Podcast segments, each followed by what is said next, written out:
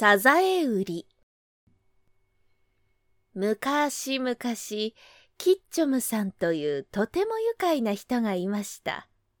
さて久しぶりに薄木の町へ出たキッチョムさんは何か変わったものはないかと大通りを歩いていました。すると魚屋の前に出ました。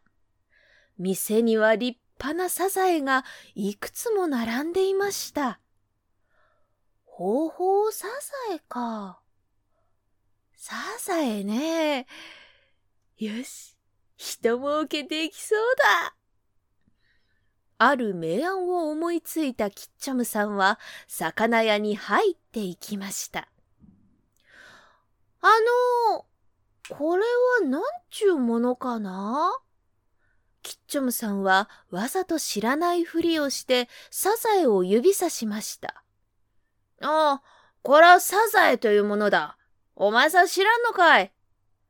キッチョムさんはサザエを手に取ると、いじってみたり、重さを測ってみたりしながら、これは珍しい形の貝だ。家の土産に買って帰りたいので、三つほどくれや。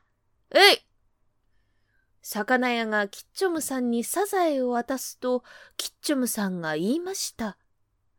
すまんが、火箸のような硬い棒を貸してください。キッチョムさんは火箸を借りると、サザエの蓋をこじ開けて、中身を取り出しました。そして、サザエの中身をポイと捨ててしまうと、こんなものが入っていると、重くてかなわん。と言って、そのまま帰ってしまいました。魚屋はキッチョムさんが言ってしまうとサザエの中身を拾って、なんともバカな奴もいるもんだ。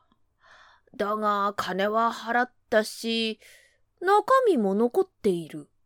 あ、こりゃもう受かった。と言いました。それから何日かして、またキッチョムさんは薄木の町にやってきました。そして魚屋によるとまたサザエを三つ買って中身を捨ててサザエの殻だけを持って帰りました。魚屋は大喜びです。あいつは本当にバカだな。うん、いやいや、いいお客様だ。うん、よし、今度は大量に仕入れるとするか。それから何日かして、またまたキッチョムさんは、薄木の町にやってきました。今日は馬を引いています。魚屋に行ってみると、サザエが店の前に山ほど積んでありました。魚屋はキッチョムさんを見つけるとニコニコしながら呼び止めました。あい、そこのばいや、お客様サザエを買わないんですか？大量に仕入れたから、半値で。いえいえ、半値の半値で。うーん、たったの一万で欲しいだけお売りしますよ。魚屋にしてみれば、中身をいちいち取り出す手間はいらないし、殻を処分する手間もいりません。本当ならキッチョムさんに手間賃を支払ってもいいくらいです。するとキッチョムさん、ちょっと迷惑そうな顔をして、そこまで言うなら、もらっていこうか。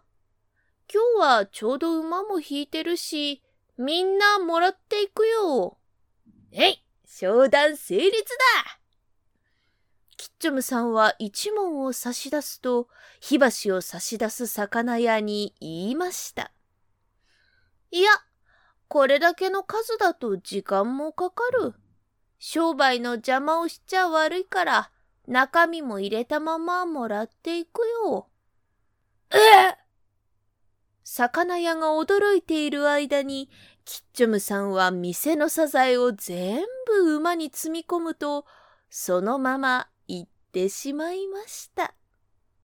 そして少し歩いたところで、キッチョムさんは大声で言いました。ええー、サザエはいらんかね安いよ安くてうまいサザエだよ